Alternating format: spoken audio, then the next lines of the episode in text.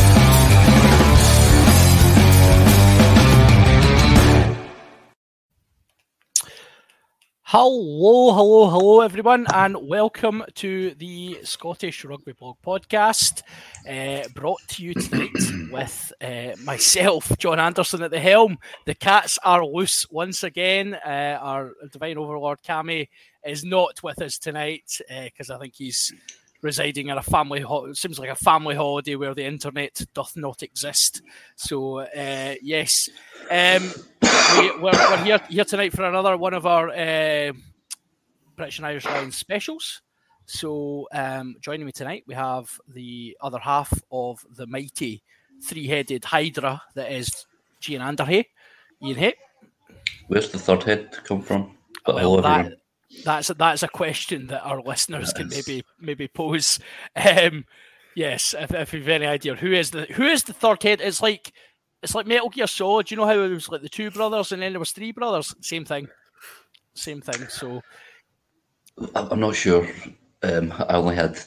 I, I, I think I've got Metal Gear Six, but I haven't really played it. Metal Gear Six. That's oh, you're so. I've got two. So modern, so modern. Not having this. Uh, also joining us uh, to complete the Glaswegian trio of doom uh, is Johnny McGinty. Good evening, Johnny. Hello. Hello, how are we doing? Uh, not too bad, Johnny. Not too bad. We also we we might have some special guest appearances through the night based on internet requirements. So we will see if people pop up. There may be people join us. There might not be. So we we, we shall see. Uh, so um, Do I have to be the Edinburgh person now? Good I grief. mean, so actually, actually, because so I think it's a requirement of hosting that you've actually got to try and be more Edinburgh. So right. I will take that. I will take that bullet, guys. I will take Are that you- mantle. Are you implying that Cammy's more Edinburgh than, than Glasgow because he gets the kids the other way around? no, no, Is no. I think, suggesting? no, Have you gone through Ramsey Erasmus, John? I am just, you know what? I am simply saying that Kame does very well putting up with us cats, and um, he, he he balances it well. I think so. Um, let's get all the, the usual stuff out the road. So, um, yep, we don't we don't have a sponsorship. This cuts this bit down by about 90 seconds. Uh, so, what we do have, however, is a Patreon. So, if you like what you see here tonight, uh, well, there's bigger issues for you if you like that. But um, if you decide you want to put your hand in your pocket and uh, support the podcast, we do have a Patreon site. So head over to, you'll see the details down the bottom there, patreon.com slash Scottish Rugby Podcast. Uh, there's two tiers of membership. You can pay £3 a month, which will, in some places, get you a beer. Um, but, you know, the posh places that us guys hang out at, you know, it's, you know, you'll get half a beer for that. Uh, but £3 a month gets you into the Richie, Richieville and Thunderdome, which gets you exclusive content in Patreon. Um, we do, so Patreon only exclusives. We've done various kind of teaser releases for like Six Nations games. We've done a few um, random podcasts where we've talked about quiche. So if that's your thing and you want to pop along, feel free. Um, you'll get you'll get plenty of content. You also get access to our super secret Facebook page um, where the banter is the banter is true and the banter is good. So come along, come and join us. Three pounds a month. You know you want to. If you're feeling super generous and you want to go further, five pounds a month gets you into the Doogie Donley VIP members lounge. Not only will you be greeted by the big man himself, ah, spoiler alert, you won't be. Um, you'll get all the content that you get from your three pounds a month, but you'll also get your name read out in the pod. So if that sounds like something you want to do, I'm not suggesting that there's a vanity project there, but if you want desperately to hear one of us guys in our broad Glaswegian accents reading out your name, then again, batter in five pounds a month gets you in there. So please support the podcast. Excellent. Does, that, Um, does that mean Cammy's going to be putting on a Glaswegian accent? I hope so. I hope so. I think I- we've we've already heard that accents aren't his forte, to be honest. this- Well, start. yes, we have heard that the, the, this morning, haven't we? Now, I am a bit scared of what's going to happen here. Right, I'm going to try this. Right, let's let's let's see. Right, there's there's there's movement. There's movement. Craig, and then he's no. gone. He's No, no, away. no, no, no. Right, so this is what we're. So, to full disclosure, Craig's also in a Premier in tonight, and uh, the, um, what I, I'm not going to criticise a potential sponsor like the Premier Inn, but their Wi-Fi is garbage, so he's not been able to get into the pod tonight. So that's fine. Right. Um, let's start. Um, well, actually, let's just address this first, right? so, um, we obviously had um, Johan Yako at the start of the pod, um, talking uh, talking some stuff. So, um, yeah, Cammy's accent. Ian, you're you're a you're a man of accents. You love an accent. How would you I rate that one? Um, eh. so, Me- Mel you Gibson can't and see anything Braveheart. nice. Yeah. This this won't get you barred from the podcast moving forward. I think. Although, although does Hamish, Hamish mean his, his natural accent? His, Um, uh, well, his that's a good point actually, because yeah, yeah, Cam's accent is yeah border slash slight slight like Trafford Centre. Trafford Centre, that's Manchester. I know, That's but the, the Metro Centre. Yeah, you don't want to get. it? it's close enough. I don't know if you want to get them mixed up. it's all the same place, really, isn't it? It's like England there. it's Not south, England. south, south of Carlisle. It's pretty much the same till you get to London, isn't it? Uh, so, so how did you get more views in the podcast tonight, John? Well, I insulted all of England. I've just I've just realised that Cammy's accent is kind of northeast, and he now lives in Yorkshire. And you just accused him of being Lancashire, and it literally could not be worse. I can't wait for him to hear this. Oh, Now, the Ha- War of Hamish, the Roses. Hamish has provided a suggestion, a young Ian McGeechan. McKeon. Um, Hamish, no. Right. Moving on. Um, so, um, yeah, let's let's do a bit of news. Um, tonight, tonight let's. There's, there's been loads going on in Scottish rugby over the last week, hasn't there? Um, let's start. Ian. Ian's just like the news is enough for Ian. He's gone. He's gone. Johnny, I will come to you first. No, I had, I had Um, bogies, that's all. People didn't need to see me wiping my nose. Right, first things first, let's talk about the big news. Mike Blair is the Edinburgh head coach. Woo! That's totally unexpected, right? About fell off my seat when I heard that. Yeah, good appointment though, yeah? I think so. I'd like to see how they're going to solve their front row crisis when they've just hired a scrum half as head coach. That's I'm not sure how they're going to gel those two together, but no, I think uh, he's he's been doing really well. He's progressing really quickly. He was clearly in need of uh, a big job, and it's a good one.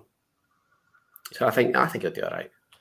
It was a shame for him though, Ian, wasn't it? That obviously he got kind of he got the the big promotion in the summer. You know, he was he was basically he had been seconded into the Tooney role. He was he was given the tombola and told run with it, and then the Rona took it all away from him. It's uh, one hand giveth, one taketh away. Um, no, he's obviously. Oh, they do like to sort of fast track through former players, but you know he's he's obviously um, done very well, or he's obviously highly regarded enough to be given a head coach's job. And you know one of the the big problems Edinburgh had last year was uh, having a cohesive um, uh, backs play. You know, they just they, couldn't score a try from anything further than like five meters. Um, so he should obviously bring bring a wee bit of that there. Um, Yeah, and on, on that see how you- very note, there has been uh, almost immediately, it was almost like they were waiting to announce the signing for Cockerill heading off to potentially what's rumoured to be a job with England. Oh, Cockerill, Cockerill and Jones in a room together. That's, I mean, that's the that's the stuff of nightmares, isn't it? But anyway, um, yeah. So Edinburgh announced two rather exciting uh, signings. Now I'm just trying to. Where's my well, there we go. There we go. So, um, following in the, the kind of the premise of if you buy a few Argentinians, you get a couple extra free. Um, Edinburgh signed uh, Emiliano Boffelli and Ramiro uh, Moyano from so coming from Toulon and Racing 92 respectively. They'd both been at both those clubs for a short period of time, um, but both highly rated backs, back three players. But excitement, Edinburgh are very excited to have these guys on board, and maybe a statement of intent, Johnny, from from Blair straight off the bat that maybe we might see Edinburgh attack. I think so. I mean, Boffelli in particular is a really exciting player. He'll bring a bit of a spark. He he'll kind of, I think, in a different way, bring what what Van der Merwe brought last year. Because he's not the same sort of size of unit as Van der Merwe, but he is just as exciting going forward with the ball. So that's obviously somewhere where they had to kind of address an issue in losing him. So it's interesting and it's, it's pretty exciting because, like you say, it's it's a statement of intent that they're going to start coming forward out the backs this year. So should be good to watch. And Ian, how how do these signings marry in? So thinking about a couple of back three players, Edinburgh obviously they they worship the ground that the Blair of the Kinghorn stands on.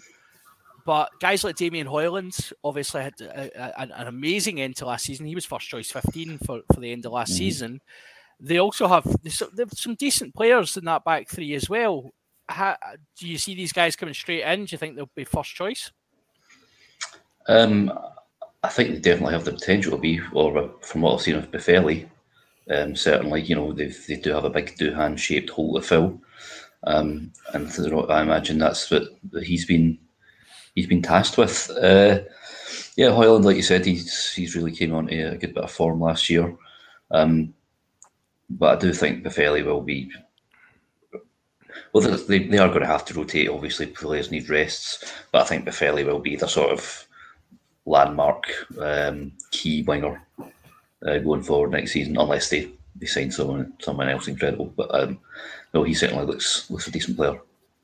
I think as well, it's it's an interesting um, indication of where the market because it's always it's always good to look at where the market is, and you know maybe the English Premiership has possibly seen Scottish players as being mm. more like good value, and Argentinian players have always been considered good value players, and you can you can tend to get like a really top notch international Argentinian player um, for a relatively decent rate as far as far as we can see. So. Um, and I think part of that, I think the, Jag, uh, the Jag, uh, do they have they have they been patched now? Do they still exist? No, uh, there was talk of them moving to Bilbao and joining. The, well, originally it was going to be the Pro 14, and then I think it was mentioned around the top 14 and stuff as well. Basically, tried to shoehorn them into a European league Somewhere, from yeah, yeah. Uh, from a base in Spain, but I don't think it's happening. Well, it's clearly not going to happen the URC, and I can't see the the French league wanting them. So I think their days might be done, unfortunately. Yeah, it was a shame as well because it was always really exciting seeing the Argentinian national team, and uh, it was the, the mm-hmm. team sheet. It was just 13, 14 Jaguares. like that's how we do it. It was it, it, reminded me a lot of the older days with uh, I think it was Wales, the Welsh international team, and it was obviously you had hundred Joneses, but you also had it was mm. mostly also I think there was one that was like twelve or thirteen Ospreys in the starting fifteen, and you're like. It's the way to do it. So, but no, I think two great signings for Edinburgh actually, and to give them their credit, you know, that's it is a, a good state of, statement of intent. But they definitely seem to have missed a trick because had one of those been an Argentinian prop forward, a grizzled uh, tight head, then they might have been in a better place. Um, but I'm sure there'll be some activity on that front in due course. So let's move on to. Um, I'm not going to say you know more interesting things, but you know let's let's let's come across the M8. Um, so news came out this week that un, unexpected, uh, not unexpected, sorry, um, completely expected news that Bruce Flockhart has uh, officially retired from rugby, age 23, citing mental health issues, and he is went off to pursue other avenues for his career. Um, he had taken a, a, leave of absence last season, just at the start of last season. Um, a real, real disappointment for many Glasgow fans. Flockhart looked when he played to be an exceptionally talented young back row. Um, Ian, reaction to that? Um, well, it's a damn shame, isn't it? Because you know, like you said, he he was highly rated. You know, there was a sort of fledgling Curry Underhill kind of thing going on with uh, him and Matt Smith, who's another one who's had to um, step away from the game for uh, for health reasons. Um, no, it's a, it's a, crushing shame. You know, I, I, thought it was quite interesting to read that um, he, in contrast to what Matt Smith and other former players have said, you know, uh, he was he said to Dave Rennie was quite supportive and, and was a sort of, you know, arm around the shoulder kind of guy. Um, so you know, maybe he, just people's perceptions differ, but you know, it's at the end of the day, it's, it's a real shame that he feels the need to retire um, from the game and step away. But uh, we wish him all the best, and you know we've seen it even with Simone Biles um, in the Olympics uh, just the other day. You know, so it's um, certainly a big, big topic um, going doing the rounds at the moment. And, and absolutely, I think I think the key point actually for me in the the the, the release that that um, Bruce Flockhart put out, Johnny, was that that point about Dave Rennie and actually the amount of support that he had at Glasgow, which does fly in the face a wee bit of kind of what we've heard maybe ex players saying and, and former um, what we call them Rennieites. Let's go with that. I like that. Renegades. Um, Renegades, yeah, yeah, yeah. Nice. I think that was I think that was one of our first headlines when Rennie uh, Yeah. joined with it, the Renegades of Funk. Um, but it does it it was in sharp contrast. And does, does for you, Johnny? Um, does it does it seem like maybe the SRU are, are finally maybe getting the message with regards to mental health? Yeah, I hope so. I was I was really pleased to see what, what Bruce Flockhart was saying, and especially like Ian says, it's it's such a contrast between him and Matt Smith, who are similar players, similar age, similar position, saying basically the complete opposite things when they've had to basically both drawn their careers short at more or less the same time. Um, so I hope that in reality it's more like what Bruce Flockhart says than than what Matt Smith said, because it was really really good to hear, and I'd like that to be the case. Absolutely. Obviously, you know, we wish wish Bruce Flockhart and any other player who, for whatever reason, has decided to step away from the game uh, due to any issues they're having. You know, if they've made that choice, we wish them all the best uh, in their future endeavours. And the the adage "once a warrior, always a warrior" is absolutely true in this instance. And you know, just uh, hope I hope he goes on to to um, enjoy his life a wee bit and away from professional rugby. Um, so, fi- Once a final, warrior, always warrior, except for to Kelly Nyaravoro. um, and the, the the clerk guy that we're not allowed to speak of, Oh yeah, I and all. and Ru- Russo because he didn't play, and uh, aye, there's a few others. Right. Um, once a warrior, sometimes a warrior. I, I mean, it only, it only counts if you've actually been a warrior, I suppose. So if you if you're a lesser spotted prop, then I guess you don't really count, do you? Um, I'm I'm jesting, but yeah, Nairo Nav- Nairo Navarro. Um, seeing him tearing it up for North uh, for Northampton does stick in the cross slightly. Um, anywho, speaking of Soft English tackling, that's what that is. Speaking of humongous big uh, Pacific Islanders, um, Scotland's autumn schedule has been amended. Uh, that was quite slick, wasn't it? um, Scotland have added a fourth test to their itinerary for the autumn. Um, it will obviously sit outside the international window, which we, we assume will really rile Jay Z, and he will be sending in the big dogs to sort this out. But at the moment, Scotland have a fourth test in the autumn, um, and it will be against Tonga. It has been announced today. There was rumours it was going to be Fiji, but Tonga seemed to be the they're the opposition this time round. So, basically, what are we going to do for this fixture, guys? Surely we can't put out a fully fledged Scotland team because the URC, their whole selling point of being the ultimate fighting rugby championship was that we were going to keep international window and league fixtures separate. Shockingly enough, Scotland's match against Tonga clashes with round six of the Ultimate Fighting Rugby Championship. Ian, what are we going to do? Um, I, I think, with all due respect to Tonga, and seeing as we, we don't even know how many of their players will be allowed to travel, given the, the current uh, debacle we're in, um, I, I think we could put a sort of second string slash developmental side out and and expect to win the match. Um, so I don't, I don't think it should. It should. I mean, it's it's. I think it is outside of the official test window. This one. Yeah. Yeah. Um, so you know, obviously, the likes of Hog and all that can't be released. Won't have to be released by um, their their clubs. Um, so I think we could get away with a sort of developmental A side, and you know the the size of squads now, there should be enough quality to to cover the the club fixtures as well.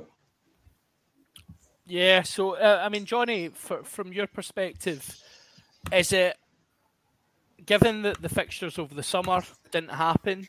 Is this a, is this maybe another opportunity? Maybe the SRU are forward planning and thinking another opportunity just to get a few bodies capped, get a few uh, a few of these younger lads um, registered under Scotland's banner, and then um, you know let them kick on from there.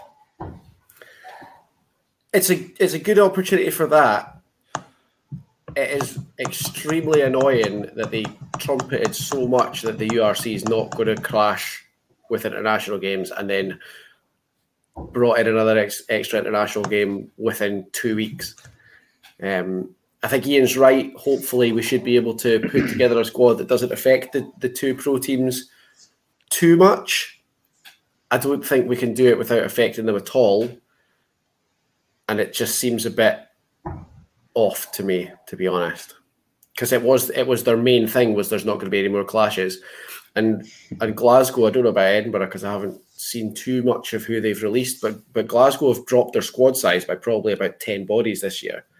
I assume because we were told that there's going to be less games and there's going to be no international clashes, and now already we've got an international clash. Yeah, it was. It was quite interesting, wasn't it? It was. It was the first. It's it's that first test of change, and they failed with spectacular colours, didn't they? So I, I, th- I, think I mean we were we were chatting on our our wee group chat, and I think Cammy made a really interesting point. He does that occasionally, by the way. Um, that so sorry, Cam. Um, yeah, he he made the point that you know it might be the case that because of the obviously the the fairly unique circumstances that we still find ourselves in with with COVID and things like that, that actually there might have been a wee bit of an agreement that you know what we're going to try and keep internationals and club games separate, but actually in this instance, you know what, if you need to go and take a fourth game on, right, we understand it's a money money stream for you. And I think it is telling actually that the SRU have this has been added to the schedule, but it's not part of the season pass, which I'm sure will get mentioned in Hands in the Rock at some point. But um, yes, it is not part of the season pass. So, if, you know, they are asking people to put their hands in their pocket again for, for a match against Tonga with potentially limited side. My concern is that we end up back in the, the dark days of, you know, we've managed to sell out Murrayfield for for games against Fiji, games against the smaller nations in recent times, but they're, you know, you, you, you all remember the sort of 10,000 crowds uh, back, back sort of mid noughties against these smaller sides.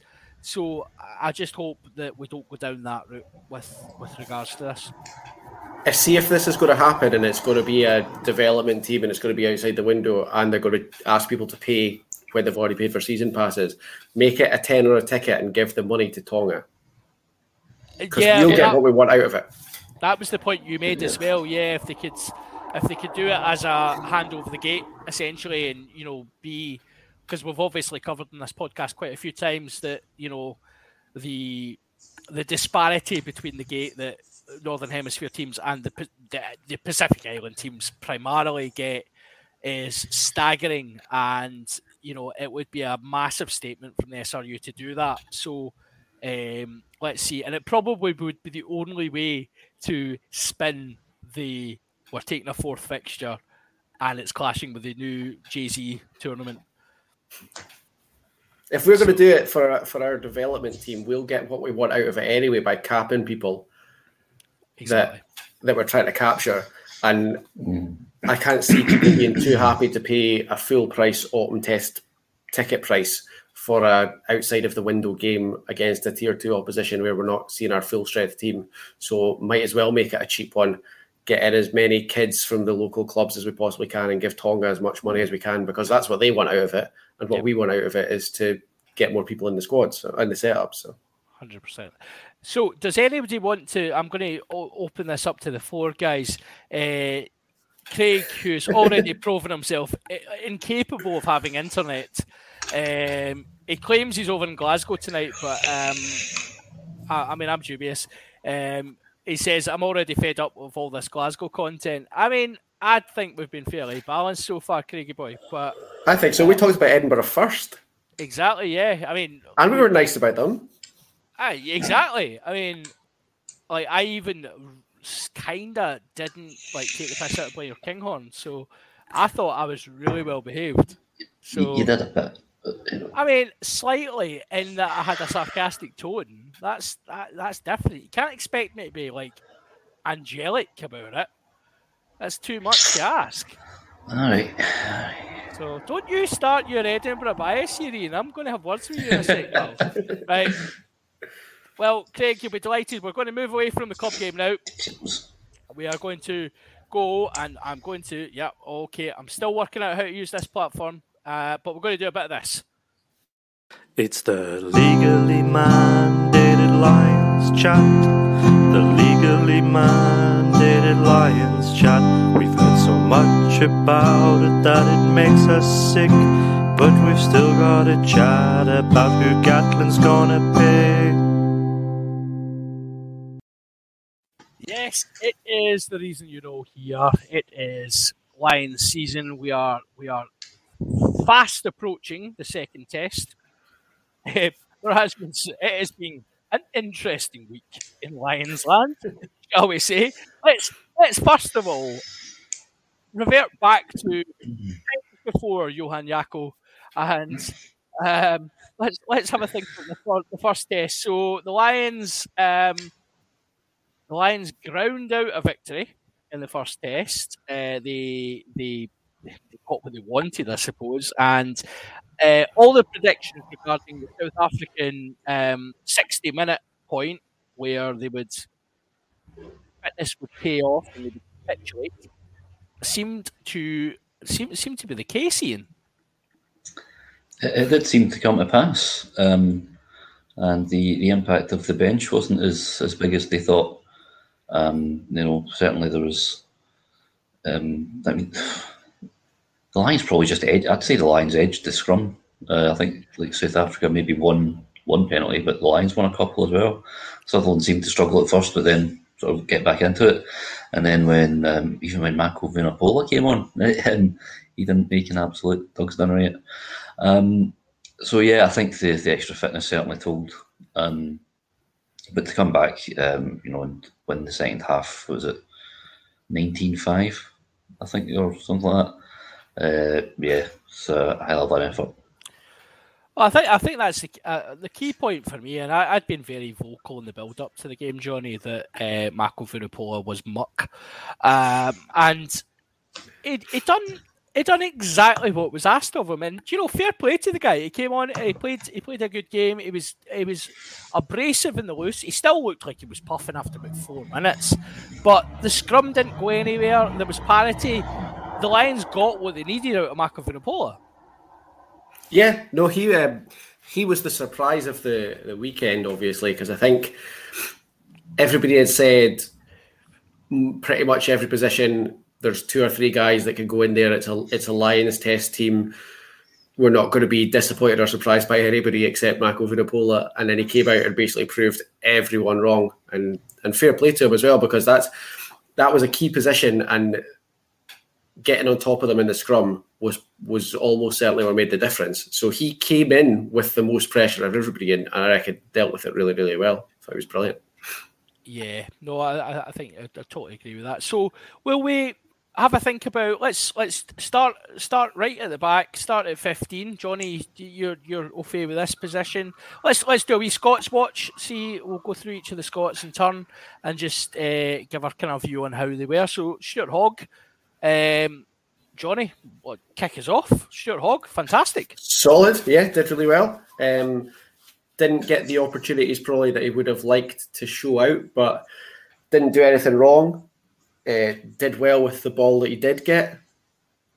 Was uh, was solid. Couldn't couldn't fault him really. Thought he was he was pretty safe, and and hopefully this week he gets a he gets more of a chance to show what he could do going forward because that's the only thing that was missing, and it wasn't through any fault of his. It was he was game planned out of it by the Springboks. So I think I think Ian, what was really telling for me with Hogg was that he, he clearly has a leadership role within that team, and the the growing maturity that Hogg has, where we've all seen Stuart Hogg take on five defenders and skin them and then get turned over because he's isolated. There seems to be a real, maturity about Hogg with what he's doing on the park, and every time the ball was dead, you could see him absolutely. He was in and about the troops. He wasn't the captain, but he was speaking like a captain to every one of those players. Um, yeah, I think uh, you know he's he's matured as a as a player and person. Um, but and there's been times when it just seems like he does want to try and do everything himself. Um, but I think now he's he's learned to delegate, shall we say? Um, and this thing, he's, he's surrounded by top class international players with his Lions team, um, and even the same with Scotland now. You, you can see these there's a, a good few top class players in there. So I think um, he is uh, he's, he's a more rounded player um, and just has more game awareness uh, than he used to. Yeah, I think I think you're absolutely right. It's easier to delegate when you can absolutely trust that the quality around you is at a, a certain level. And maybe in his early days at Scot in Scotland that wasn't the case. So, you know, Oh, um, did you see that when Owen Farrell absolutely cacked it out of collecting a pass that hogged through him? yep. Yeah. Yep. Basically jumped out the way of it. Ah, Aye, I'm you not, can see I'm not Farrell- taking that hit. his his eyes were on the on the boy coming in to tackle him, and he was just like, "No, no, no, no, we don't want that." Oh. Owen Farrell for me, like we're going to continue to concentrate on the Scots, but let's just talk about the English centres for a second, just to give us a right giggle.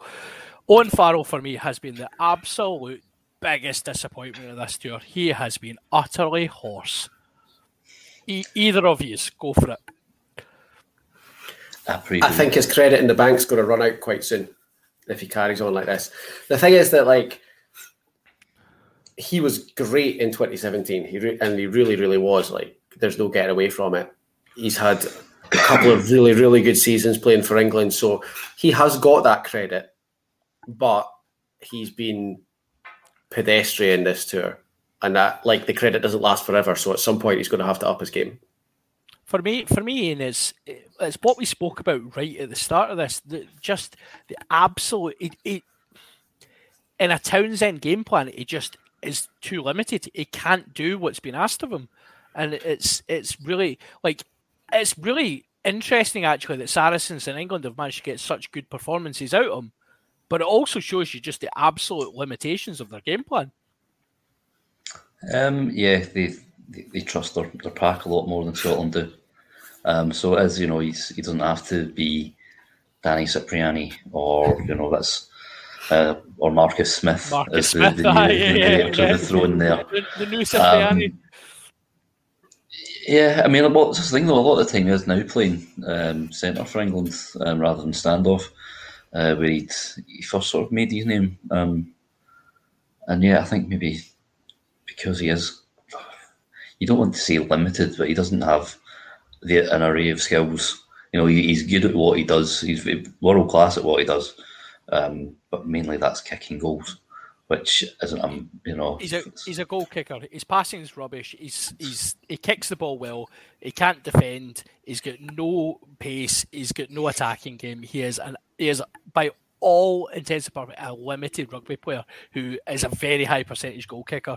That gets you a long way in rugby in certain like in a lot of places. You know, Neil Jenkins.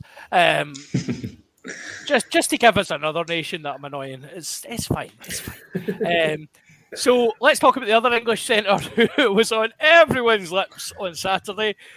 Elliot to Elliot of the House Daily, um, reminding everyone that. Um, so can I don't have the clip, but can maybe you guys can help me out here. I think someone, a very very attractive person, I might add, may have said Elliot Daly is a bomb scare and is guaranteed at least one mistake in the game that will potentially cost the Lions if they're if they're not like uh, you know if they if they haven't got far enough ahead. It, it, do you mind who that was? Sorry, I, I, this guy maybe. See, I thought it was you, but you said it was someone really attractive. Ah, yeah. threw us off the scent. Uh, it's, the, it's in the eye of the beholder, mate. yeah, no. So I, I did, I did say, you know, what, I made my my uh, voice very clear on Daly before, and he did not disappoint. He was shocking. Yeah, He, it was he like, was the easiest change to call, I think, of of the team from from last week to this week. Aye, he's made like I mean that that pass that he uh, he basically threw at the was it when we were playing the the Stormers or the Sharks. Um, he's been but people are going on. He's oh he's, he's been absolutely brilliant on this tour. It's like he's been more maverick than Finn Russell would ever be, and yet you'll you'll think he's a lunatic. Um, yeah, he's you know he's, he's defensively again poor. He uh, he gave away one of the penalties for the three points, um, and yeah, that, like Johnny said, it was probably the, the most obvious shift. Whether that was going to be Henshaw moving out one or, or Harris going in. In uh, in March 2018, can you ever in a million years imagine yourself sitting here and saying what the British and Irish Lions need to do to sort out their defence is bring in Chris Harris? it's unbelievable. The work that he's done is incredible. Uh, The John- times they are a changing. and we will we will come on to the bold Chris Harris in due course. Let's let's run back through the rest of the the rest of the Scots contingent. Duhan done Duhan things. He kept Kolbe as quiet as a wee mouse. Uh, He's also about the size of a mouse. Um, he has obviously managed to retain his spot for the second test as well. Um, Gatland likes to cut his jib, I think. I was probably more impressed with him than I was with Hoggy, to be honest. I think they both had a very similar, solid, not particularly remarkable game, but I think everybody expected Hoggy to be good and everyone expected Duhan to be stinking. So for him for him to step up the way that he did, I think was really impressive. Good on him keeping his spot. Ian, any, Um, any, any, you love Duhan. I, I do, and it's just all these, you know, the, the constant. He's rubbish under the high ball, took everything. Uh, chased well, absolutely, you know, smashed Kwagga Smith a couple of times. You know, Oh, the, One- one of- the one of one- Vitals. Oh, won a vital turnover. Um, you know, did all the defensive side of his game. Uh, obviously, it wasn't wasn't a particularly open spectacle, um, but he he did everything that people would think that he'd mess up, and he keeps You- doing it. Uh, Uh, you know, we all know that Duhan's big and he's like an impressive specimen and stuff. But see when you put see him put that massive stiff arm on Eben Etzebeth, oh. there's not a forward in the world that could do that. You're just like, okay. Sit down, son. Yeah, I think I think what was really impressive about Duhan, and I've noticed that in a couple of the Lions games, and it's really good that he's continued it onto the test level. Is the Lions look to him as an outball? You know, we talk we talking, you know, in soccer terms uh, about the, about having an outball, having that option. Duhan is the option. He's the outball for them.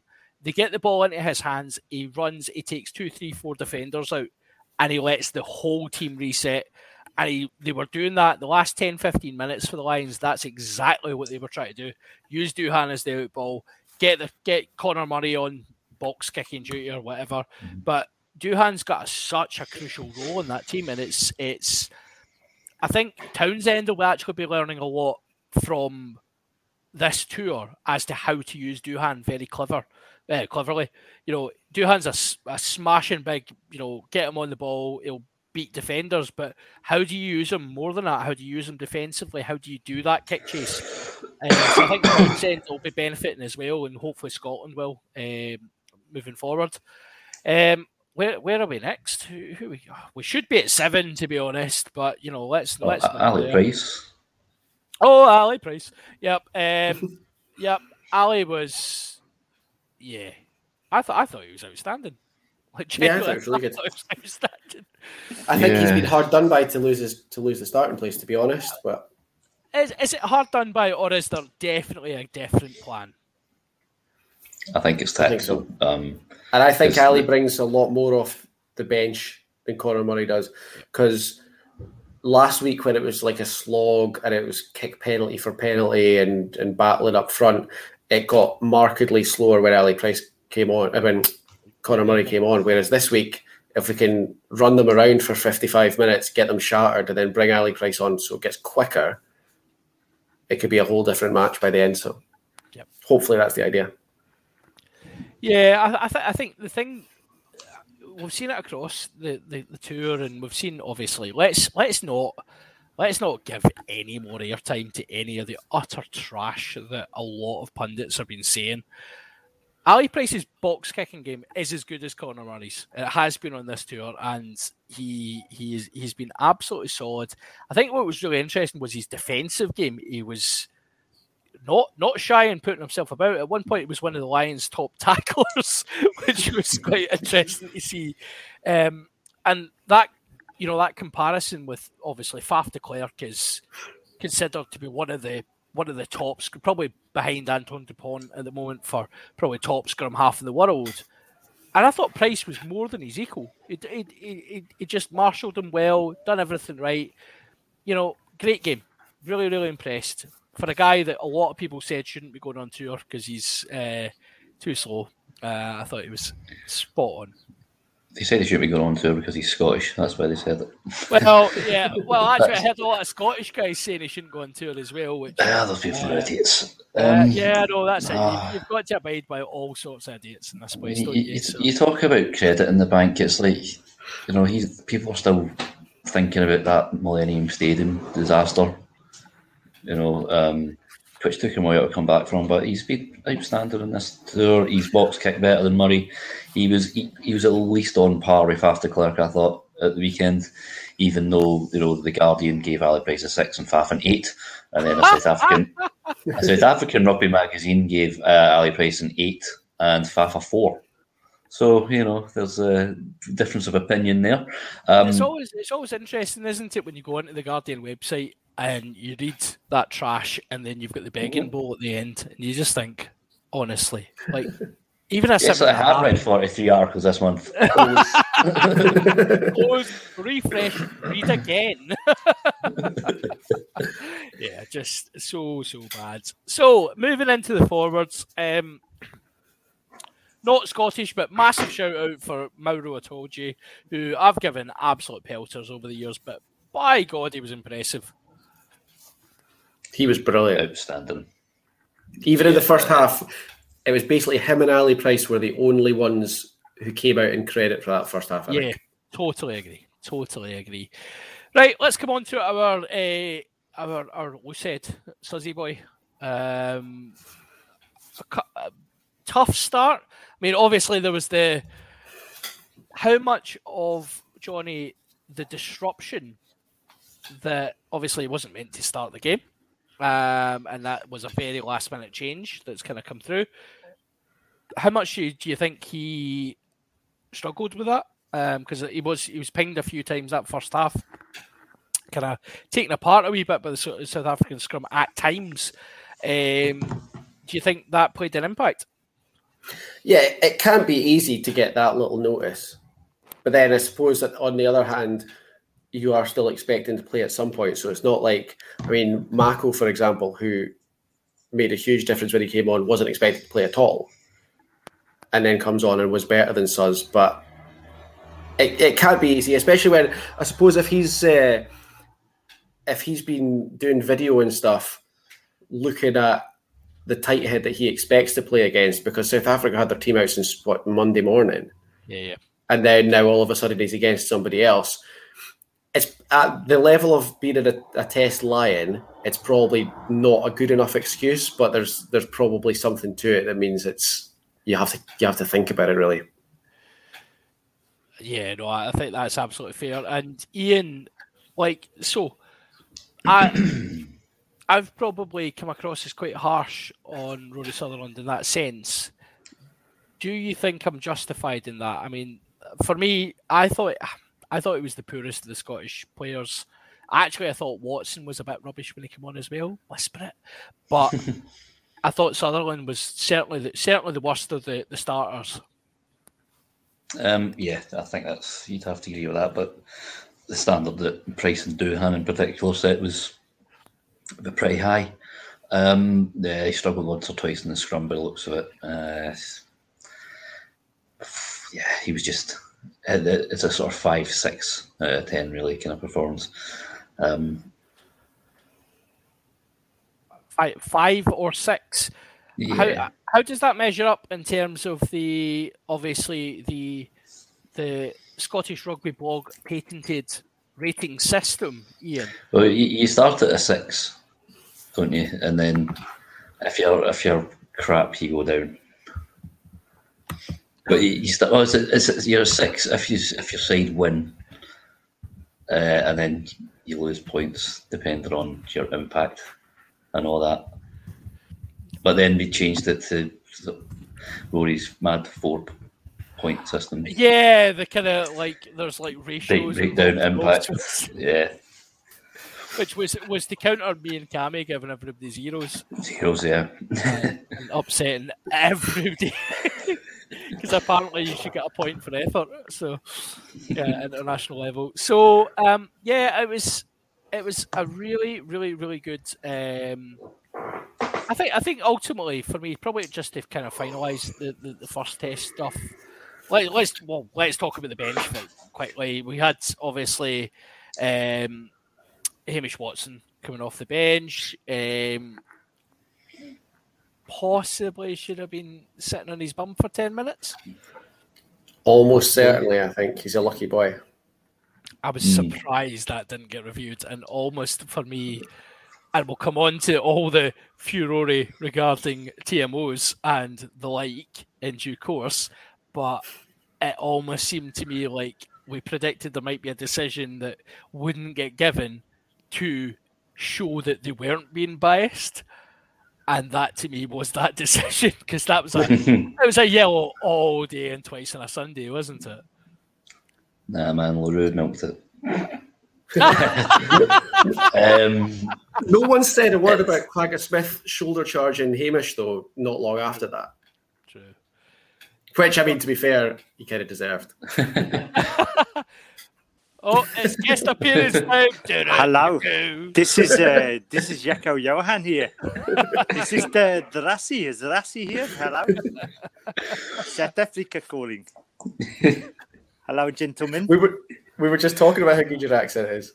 I have some uh, important footage with the, the yellow circles around it to show the, the naughty behaviour. I have put some sunglasses on so you don't know who I am. It's it's interesting actually because we were just talking about the the Mish Mish trying to drop somebody on his head. How many pairs of sunglasses do you have on? I, I- it's important that people don't know who uh, who I really am.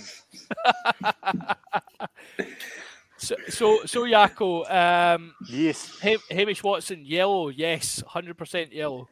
You can see that the uh, referee he really uh, he really dropped the ball with that, and um, we didn't put the yellow circle around that one because it was so obvious. So uh, we were we're putting a lot of pressure on the referees this weekend to uh, to spot that, and I think that's why the Hamish Watson has been dropped because he is dropping players on their heads, and we know that is not a very good thing to do. I love the absolute commitment to this. It's beautiful. Is anyone else remembering like watching Gerry Adams on the news back in the eighties when they dubbed his voice? I'm just getting horror flashbacks of Ben Skeen right now. Ben I- I Skeen's a very good friend of mine. I wish he was the TMO at the weekend. I like his dick. I like. I like it when I like. I, I visit Ben Skeen's dick a lot. Me and Ben Skeen a lot of fun on his dick drinking, drinking on his dick and giving it a good rub down and a good sand down. I sand down Ben Skeen's dick a lot. oh my goodness! Right, let's. Um, right, I can't commit to that all night. I'm No, sorry. I was going to say this is the most. I scored. I'm going to go. Jamaican. I'm going to go Jamaican in a minute, so I better, I better stop now while I'm ahead. So John, he's going to blame you for this going off the rails as well. I know, yeah. and what, I know. Uh, all charge obviously, tonight, John. This is I get to I get my revenge tonight. I know it's, it's about time, isn't it? So obviously, the, uh, um, long-time listeners will realise that we don't, in fact, have Jaco Johan on the podcast. Um, Cammy has joined us. Uh, w- good evening, Cammy. How evening. is how is how is things? That looked like a lovely glass of red you had in your hand there. There's a beautiful glass of red. I'm, I'm a bottle. I'm a bottle down. So we'll see how I was going to say, I'm assuming it's not your first. No, no, no. oh, no, no, no, no. Oh, so we I've shall had see a, how I've this had a, I've had a Tesco meal deal, ten pounds, Nice. Oh yes, good value. What Bottle of wine. it is. Uh, I went for a mushroom phyllo pie with dauphinoise potatoes, bottle of red, and a passion fruit cheesecake. How the other half live, Cam? I How the know. other half live? Yeah, So- splash knocks him on holiday. At the Well, in-laws. just- I know. yeah, yeah, yeah. That's how the other half is I got sponging off the in-laws and going on holiday to their house. Actually, Cammy, An you've timed exotic this, Tesco.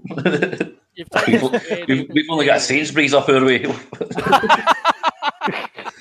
Tesco Express, mate. Um, you've, you've timed this very well, Cam, because actually we were just going to come on to the second test, right? So the build up to the second test has been um, a little bit overshadowed by Rassie, Rassie are you okay? Um, Ra- Rassie Erasmus has went a bit off the rails. We've we've had Jaco Gate. Um, we've also had him monologuing to camera for an hour today um, to put pressure on the referees. If you were looking right, so I'll put this to you first, Cam, since you, you're you're fresh on the boat here. if you were looking for somebody to intimidate referees, would Rassie Erasmus be your first choice? I think the way uh, can you intimidate a referee? Now this is the thing. my- Like for my work, um, I the thing Rassie Rasmus did today reminded me of the old blokes who write to me to complain at my work, right? And they think they're being really clever, and they write these. They'll send me thirty-page handwritten, dense handwritten things telling me why I'm wrong. And do I read them? No. Like I read the first page and go, "This is all nonsense. I'm not spending. I'm not wasting my time on this." And I would imagine that any referee's going to look at. Are any referees going to watch what Rassie sent? No. It's an hour-long video. They're going to look at that and go, "Christ, he's going on for a bit. Am I watching this?" no. You accuse somebody of being biased. Does that mean that they then think, "Oh, I better not be biased against the person who's just accused me of being biased," or does it piss them off? and make them think, no, I'm now going to be biased against the bloke that's accused me of being biased because why would you do that to me? So I don't. It has zero effect at all. On, I don't. I think on the referees. I think even if you had, I don't know, even if you got, I don't know, Rob Harley to stare down a camera and threaten a referee, I think it'd have little or no effect. Do you know what I mean? It's not. That's not what referees are there to do. Do what I do enjoy, and I know a lot of people don't agree with this. I love the drama right? That's that's what I'm here for. We're here for the drama of this. Nobody's going to sit there and watch Rassie Erasmus's hour-long video, but the fact he's put one out there is amazing, right? I'm totally here for. I'm here for the Jaco and him having burner Twitter accounts and maybe even a burner like I don't know, like Tinder account or whatever to try and sneak out his sneak out his like weird referee criticisms. It's not that. And you suggesting he's catfishing Ben O'Keeffe? I definitely. He's like, was it Jacqueline Johan? Hello, this is Jacqueline Johan, and I am just a South African. Would you be interested in coming for a drink with me? But first, before we go for a drink, here is some analysis I've done with some yellow circles. But no, I think, I mean, I, I, I, there's a lot. I said today on Twitter, look, it's great for the. I think this is great for the game. This is what rugby needs. It needs more off-field drama to sell the sport. It's so boring off the field. It's so boring watching coaches go on and it's like, well, we play hard today. You get some calls, you don't get some calls. No, I'm sick of hearing that. We want a bit more of this drama. I think coaches should be more open about what annoys them and what they like and what they don't like. I think referees probably should have the right to reply to tell them to f off, and you know, that they're in the right. I think Squidge put out a stat today saying 91% of all rucks have got some infringement in them, which we all know anyway. This does nothing other than add to the drama around the game, and if that means more people watch the Lions, I'm all for it. It's not about to result in people on a Saturday afternoon at club rugby slagging off referees, which is what some people have claimed today. But it's great. I, I like it. I'm here for it. So, do you, Ian? I'll put this to you first, um, and I'm, I'm going to I'm going to put this to you, and then I'm going to go for a, a toilet break. but uh, do you think that World Rugby will have the same view of this? Because Rassie, the water carrier, has he's ruffled a few feathers over the last couple of weeks. Mm. Well, they've they've said they've uh, Oh. what was it? They're, they're going to review the. Uh, they're aware of the statements made by uh, Jaco Johan slash Erasmus, um, and we'll be reviewing it. Uh, I don't think I don't like it. I think it's a pointless exercise. Um, like Cammy said, it's just going to, you know, I think if anything, it's just going to wind the referee up more.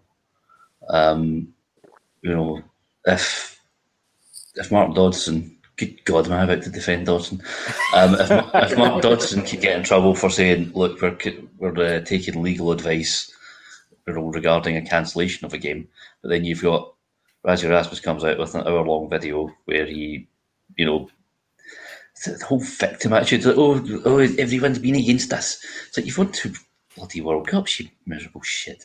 Um, it's yeah, it leaves a sour taste in my mouth, like half milk. Uh, and I do think that World Rugby will bring a disrepute charge against them. You timed that well, John. I mean, I just came back to half milk and I was like, what is going on here? All right. If if World Rugby can bring a disrepute charge against the SRU based on some comments some random barrister made in the the Sun, was it? Then they can bring disrepute charges against Rassie Erasmus for a bloody leaked video. I think I think Rassie will be he'll be he will be finding himself having a wee charge to answer, won't he? But- But I'm not doing this on behalf of the Springboks, he says in full kit. I just like the clobber. Green's Ah. just my colour. it's, it, it's okay because I could take it off at any point. Said the Addy. yeah, please don't, please don't, Rassie. I know. Well, do you know what? That's that is the for me. That's the train wreck we are on just now because Rassie is but two interviews away from whipping his top off and shouting, "Come at me, bro!" on a table, isn't it? Really, it's it's getting quite bad. So Saying I'd love, I'd love to see him and. Gats fight. I know. He's wandering around, wandering down the high street, and they've turned World Rugby against this. They've turned World Rugby against us. red wine in one hand and his water bottles in the other. One tiny water bottle. it's like a fruit shoot size. But all of this is, as we've said, this is a sideshow to what is a crucial second test uh, for the for the Lions uh, in South Africa. Um, a couple of changes, one of which we've already talked about tonight, and you know the the. Can't- Sorry, Stop it! ignore me. Goodness sake! Honestly, you bring the like you let the kids stay up late, and this is what happens. Kick him out, John. Kick him out. Where's the remove button? Um, no, right. so I'm going to get some uh, juice. We'll be back in two seconds. right, you go and do that. I'm thirsty. Uh, well, thanks for filling Ian. Well, I went went for my refreshment break. Um, yeah, so second test, we've we've talked about Elliot Daly, possibly the easiest decision that has ever been made in World Rugby for Elliot Daly to be patched in favour of the the god-like Chris Harris in defence. Cam, Yes. Um, it's interesting because uh, you're not going to play the same test squad for three test matches, and I can't think of any other situation like this in modern rugby where you have the same teams playing each other in such close proximity. So you, you, you don't show your hand and then play the same hand again. So this was always going to happen. We were always going to have players rotated in and out. So they've look we've we've shaken the hornet's nest that is the Springboks, and th- th- we've got to now deal with what comes out. So this squad is here to deal with that. So uh, I'm, I'm not surprised that Conor Murray's swapped in from Ali Price. I think you know Price off the bench probably is going to speed things up a little bit, if anything. Tom Curry for Hamish Watson. I think actually watching I watched um, Robbie Owens' video today, Squidge Rugby. What the Lions are trying to do, and I think what Tom Curry has that I haven't really appreciated before this is pace. So that that there is this kind of tactic the Lions have got a box kicking very accurately. Now whether Conor Murray can do that, I don't know. Ali Price can. I'm not sure what Conor Murray. And Tom Curry is being sent as a runner to support the kick and basically smash anybody that tries to catch it. And that's not. I don't think Hamish Watson can do that. So we can argue all day long about what Hamish Watson can and can't do and how he's better than Tom Curry. He doesn't have the same pace as Tom Curry, and that's why Tom Curry's starting ahead of Hamish Watson. I don't. It's a fine squad. I don't think we've got. We can have, really have many arguments with it. They're all fine calls. You were never going to have the same test squad going out twice in a row. No, I, I If, think that uh, I think that's fair. Sorry, Johnny, on you go. if I'm Cheslin Kolbe, who is a little bit smaller than I am, the idea of a box kick going up towards me being chased by Duhan van der Merwe and Tom Curry is a hard no Thank you very much. there, there's very little I can think of in the world that I would like less than that. I think it's going to be a long day for the outside backs for the Springboks on Saturday. Yeah, I think that I think that's fair. I think Kolbe will possibly have been seeing Duhan in his sleep uh, this week, and I mean, as beautiful as Duhan is, that uh, that would be a grim thought, wouldn't it? Just six foot four, 17 stone of absolute tank, uh, smashing you regularly. Um, Ian, this is normally where you do an insulting joke that gets us kicked off Facebook, so I'll I'll stop you before you do. Um, Cammy can do it this week. He's the guest. uh, Ca- Cab's too long in the tooth for that, eh? Um, had to put up with us for all these years. So, um, yeah, I mean, I think you're absolutely right, Cam. I think like we. I'm we going to now do an hour long video about why it was wrong that I got that he get kicked off of Facebook. Uh, in Scottish rugby blog attire, head to toe. Will there be yellow circles? Please tell me there Yes. yellow circles. Yes, You'll be doing that in your personal Oh. capacity, I take it. yes, yeah. Not on behalf of the, the podcast. He's going to get his he's going to get his mate he's going to get his mate to film it and put up his mate's video account.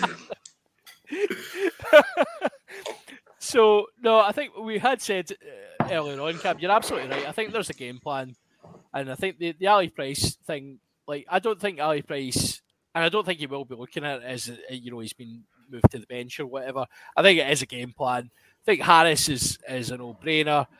Um, I think there is still a frustration regarding Hamish Watson, but I, I, I genuinely, and I, I said just before you came on, I don't think he done enough in his off the bench role to actually justify staying in that position. I think he actually it was for me it wasn't a classic Hamish Watson.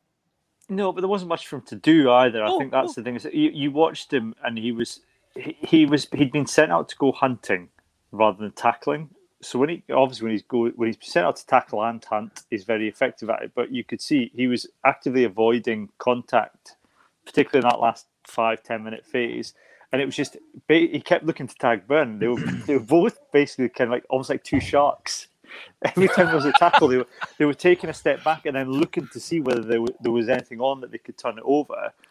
So, yes, I agree. He didn't look like he was doing much, but if you looked at what he was trying to do, he because you had, you know, because of the players I think you had on the park at the time, he, he wasn't being sent out to do his normal kind of you know 300 tackles and try and get some turnovers. He was just there looking for turnovers Yep. at the end of the game.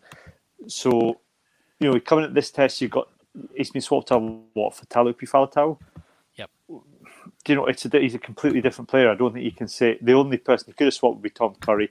We know Tom Curry's got pace and he's being used for a particular role, so that uh, there's no he's not lost out. He's not been dropped. They're just going for a difficult a different play this week, and they'll go for a different play in the third test, regardless of whether. I mean, it's either going to be you know, it's on the test. You know, the tests are on a knife knife edge, and we'll get a full strength, whatever they plan for the third test, or the you know the Lions win this one, and it's a dead rubber. So Warren Gatland goes full Oprah Winfrey and starts saying, "You get a Lions test cap. You get a Lions test cap. Everyone's getting a Lions test cap."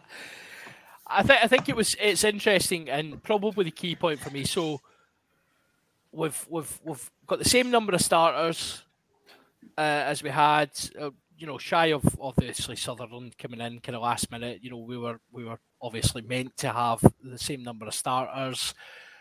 Stuart Hogg has kept his place, which fuels me with beautiful Welsh tears. Liam Williams, Liam Williams is completely patched from the squad, and it is, it's just, oh, I mean, I said it last week. How good does it feel? But does it not just feel even better this week? It's But come on, that's not very Lionsy, John. Yeah, you're being You're on Lionsy, John. You're un- being on Lionsy. unlionsy. Lionsy, that's the thing. Oh, You've got to be I- lovely to everyone, or you're being very unlionsy. I'm sorry. see, see if Liam Williams was good enough for the 23, he would be in it. So I think he just needs to get better as a player. Oh, sorry. It was oh, is that 2017, 2013 again? Oh, oh. Did, sorry, did I misspeak? Well, he's Yeah. better in the air, so Uh, yeah, except Hogg's he's better at everything else. watch, watch the 2017 test where he is considered to be one of the best players. First thing he does in 2017 is he drops the ball in the air. It made me utterly gut myself, and then go on to Twitter and shout at people. So, um, yeah, Liam Williams is not the messiah that people believe he is. Stuart Hogg's much better. I'm sorry, Wales, but get it up, you. Um, It's true. it's true, exactly. So, um, yeah, so Sutherland has been to the bench because I, do you know what? I think Sutherland might not have made the bench if it wasn't for Wyn Jones being pure crocked. He did I well. I, might be thought, I don't think Mm. I, I, I thought he did well. Look, you know, they, they they brought the bomb squad. Sutherland was still on the pitch when they brought the bomb squad on, right? And they Yeah. bullied them in that first scrum. So I, I, I- I think Sutherland did enough to play. I think, you know, maybe took a. T- you know, you got to remember that the, the, the games they played up to now have been absolutely. You know, the, the the standard of teams they were playing against was poor until they got against South Africa A. So to all of a sudden go from that to kind of playing full intensity test match rugby is a massive step up. So everybody struggled in that first half, right? So I don't. I think did Sutherland do enough in the second half is the question, and I think he did do enough to keep his place. I, I agree about Wyn Jones, but I think if you look at the other way as well, Mako, if Wyn Jones had been fit, then Mako wouldn't have got on the bench and Mako wouldn't be starting this week. Oh, absolutely. So, um, so yeah. So let's let's do let's do quick predictions then. How do we see the weekend going? Because I was desperately wrong last week, so um, I'm I'm I'm not I'm not going to start us off. Johnny, you are smiling. You need to kick us off this week, mate. Tell us what's going to happen. I've honestly got genuinely no idea. No, Uh, that that doesn't cut it. No, no, no. Get off the I. I think I think when it comes down to it, the Springboks are probably going to win. But it, I feel like it could go either way. I think it's probably going to be closer than than last week was, and last week was pretty damn close. Um, but I just can't see the Springboks getting whitewashed out of the series. So I'll say the Springboks are going to win, but not by much. Okie dokie. Ian, much the same. Uh, I, I, I, I don't know. Uh, I don't know. Um, I don't think I mean, South Africa don't seem to have a lot on attack, and also like they faded quite badly last week. Yep. Hmm. I'm, I'm going to go with the Lions. The Lions by five By five, a- okay. again. Well, do you know what? It's a wee bit more committal than I, I thought you were going to go for, Ian. I was I was coming to Cammy for Cammy, fueled I- by red wine. Tell us what's going to happen, mate. The Lions are going to win, and I think they're going to win comfortably because of Chris Harris. I'm not. I'm not. That's not my tartan. That's not my tartan.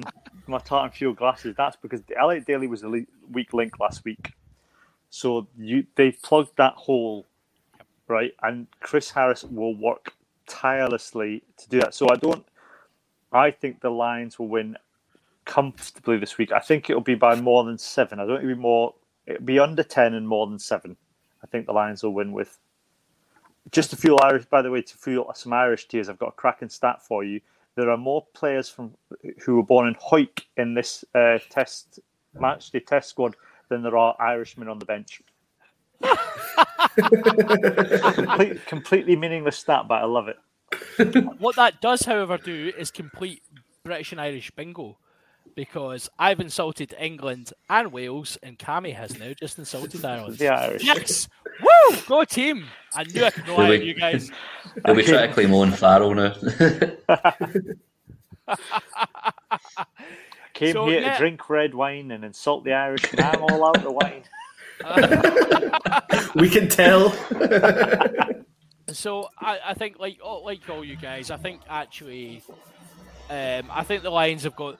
I, you know, I was I was actually really disappointed in South Africa. I thought they were very limited and very poor, and their their their kind of their key strengths, which was forward dominance, was non-existent. So I think if Lions get parity again at scrum time, yeah, it's going to be a comfortable win for the Lions. I can actually see it being even more than 10. I think maybe even a 12, 12 to 14 point win for the Lions. Um, so, yeah, I think we're all, apart from Johnny, who's the big naysayer, 'cause he's wanting to keep the series alive, but Well, yeah, full disclosure, it's because we've booked uh, Waxies for next week and I wanted to be excited. nice one, mate. Nice one. Right. Okay. I'm going to just kind of fill very slightly while I find the banner because I'm not as slick as Cam at this yet. So why don't we go on and finally do a bit of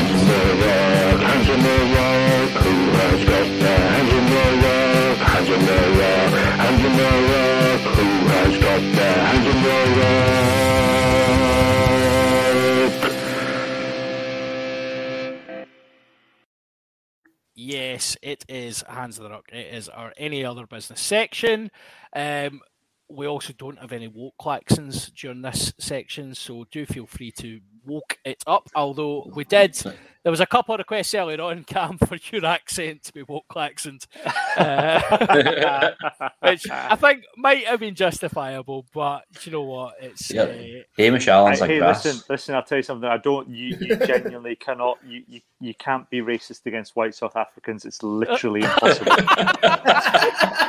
Andrew was speaking to someone earlier on, and that was exactly the phrase that was used. I was like, really? Okay, cool. Yeah, fair, fair dues, fair dues. uh, so, where do we start, guys? Uh, Johnny, what's got your what's got the hands in your ruck today, man? All right, uh, my hands in the rock's going to be uh, a very minor and very first world problems hands in the rock because my main one was this new Tonga game clashing with the URC, but we've obviously already talked about that. So uh, there is far too much nice lion stash, and I don't like it. Because I already liked all the original stash, and then they brought out that you know the stealth stuff, the black and grey, and then that was all really nice. And then last week, somebody put up a photo of the Lions golf bag and was like, "This is the most horrible, unnecessary stash I've ever seen." And I was like, "Oh, I want one of those." Uh, and then today, one of the new Lions videos came out, and in it, Kyle Sinckler's going from the sauna to the cold pool, and he's got a Lions dressing gown with a hood on. And now I want one of those as well. So basically, every time I see the Lions, there's more stash that I want, and I, I don't like it. the best do I outcome don't Lions have for you here, disposable income. the best outcome for you, you here, Johnny, is that the Lions lose, so all of this stuff is like five pounds on Sports Direct within a week. it, yeah, yeah. Oh, now now we're talking. I, I'd give up a series loss for that dressing gown because it looked magic. Ian, uh, do you, do you find yourself owning much Lions stash? Is this a thing that's in your repertoire? No, no, I've only got that free top from last year because I got Level Sports it's it when I bought a Warriors top. Um, oh, and I've got those books which I've not read of yet. I've read half of Legacy of the Lions. Um, no, but uh, do they have trainers, Johnny? I'm a bit of a trainer. fiend. Almost certainly.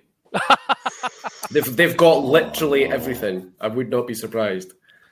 smoking jackets and pipes. See, the, the, the Um, pro- the problem I have with the Lions stash, right, is obviously right. So thinking back to like two years going past, where they done each of the nations were represented in like training tops and stuff like that. But ultimately, what what you're really after is the match day stash, aren't you? You're you're like, I want to be a Lions fan, and you need to wear red, and red just isn't my colour. I can't pull. I can't pull it off. I know that will come as a surprise to all our fans, but I just can't pull off red. I've got the navy blue polo shirt from this year. It's quite nice. Ooh, yeah. Cammy I- loves the polo shirt. Do I? Do I? I've got the. I bought. I bought off eBay. I bought a Lions shirt off eBay.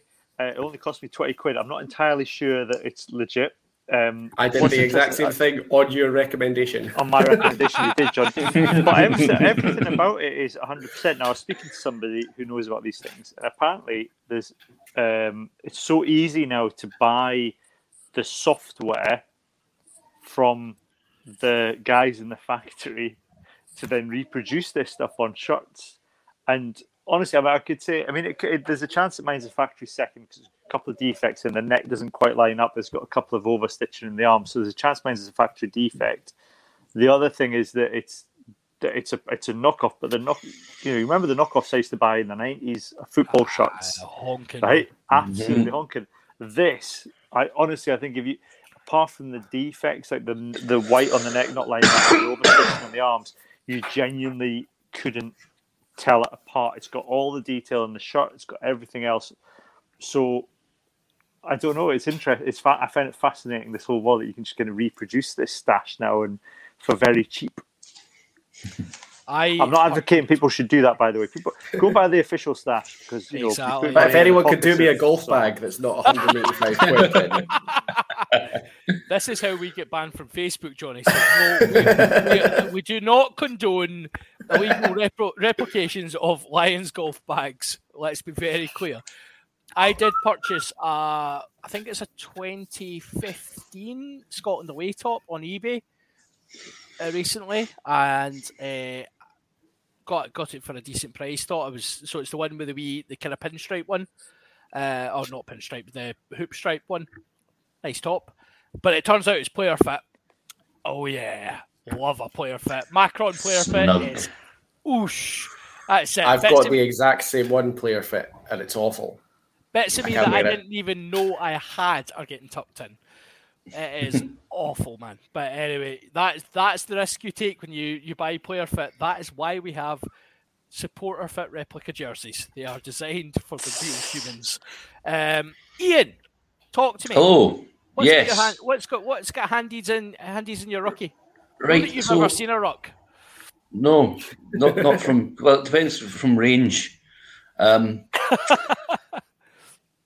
I, I stayed up the other night to try and watch the rugby sevens um, semi final on BBC. Could not find it anywhere. It's just swimming, and uh, apparently the I think it's been the same for the women's rugby today as well. Um, they they kick off at one o'clock. Uh, their next game, incidentally. Um, so yeah, that's been annoying me because it's like, right, it swimming or the red button was rowing, and I was on like I went online as well, and there was no option to put live rugby sevens on, and it's quite a pop. You know, rugby's quite a popular sport. It's the middle of the bloody night.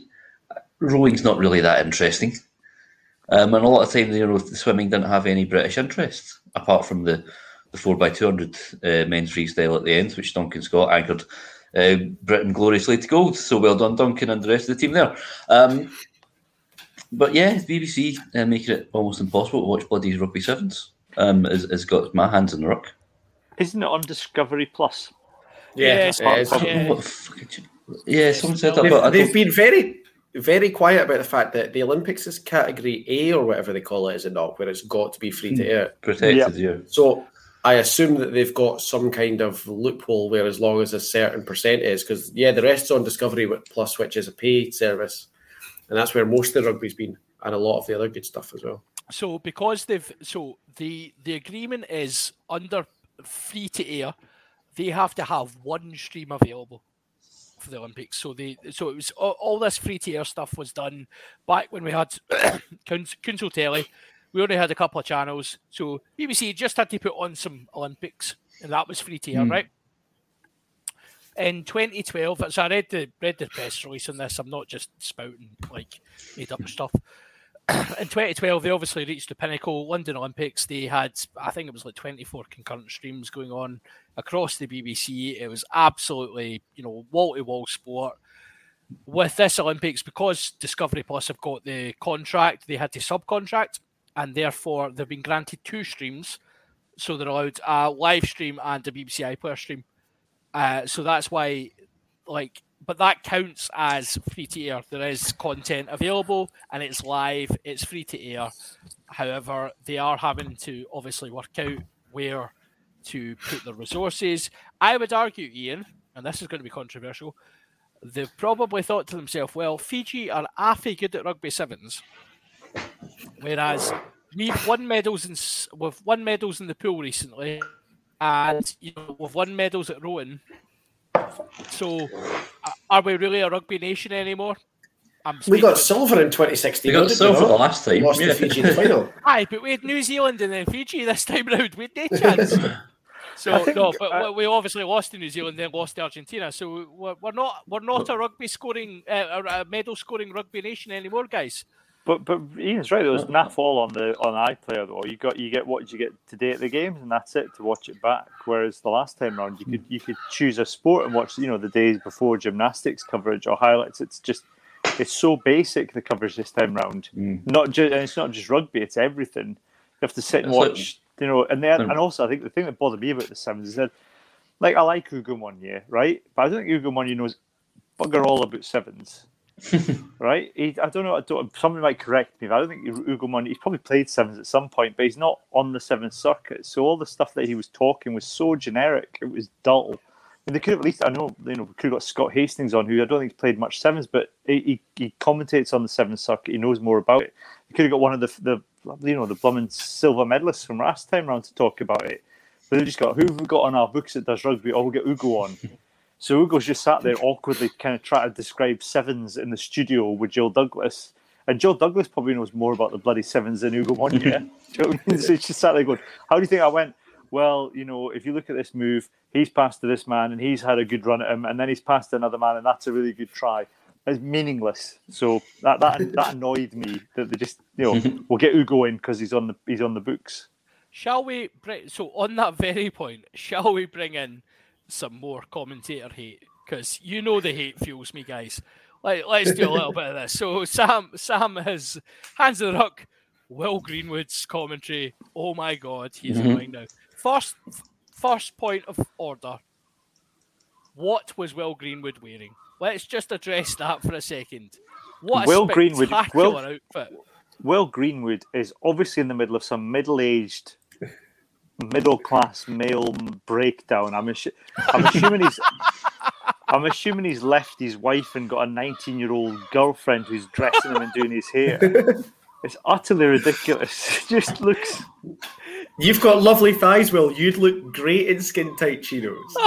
Yeah, You should definitely do that. every, You all- should shave the my- sides of your hair off, Will. You'd look really all, good. all my friends, all my friends in sixth form are shaving the sides of their hair. Will Can we just be very clear that we we do not know if Will Greenwood has left his wife and is dating a high schooler, but the root. I mean, it looks like it is. It looks like it's the case.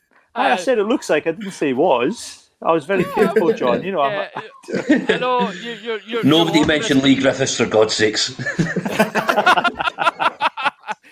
I would argue this is Will Greenwood's second worst look after the 2002 blonde hair incident.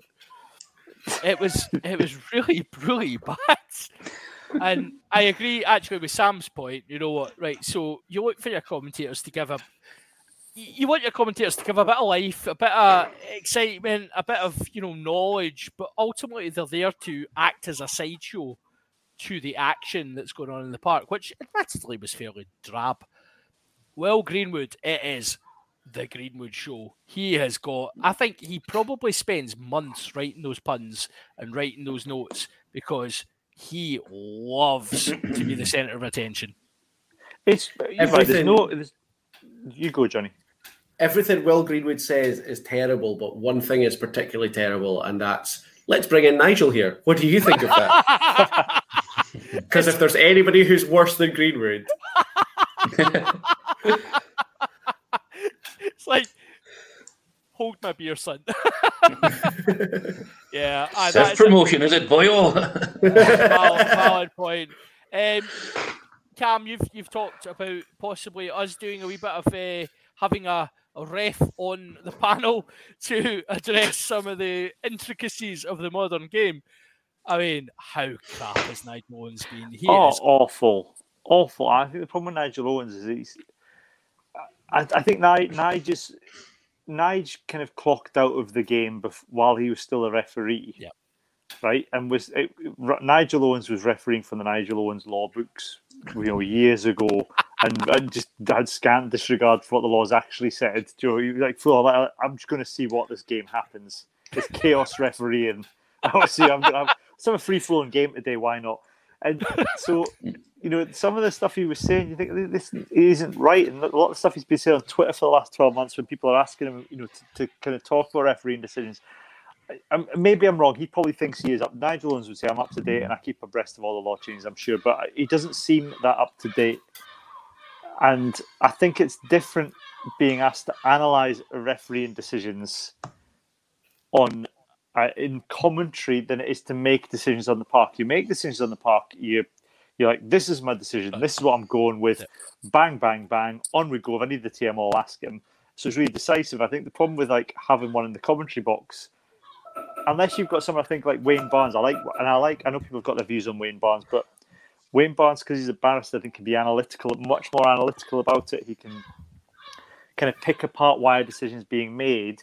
Nigel Owens is coming at it saying, "This is the decision I would make," rather than "This is why this person's making this decision within this Yeah. framework," which which would be much more interesting rather than.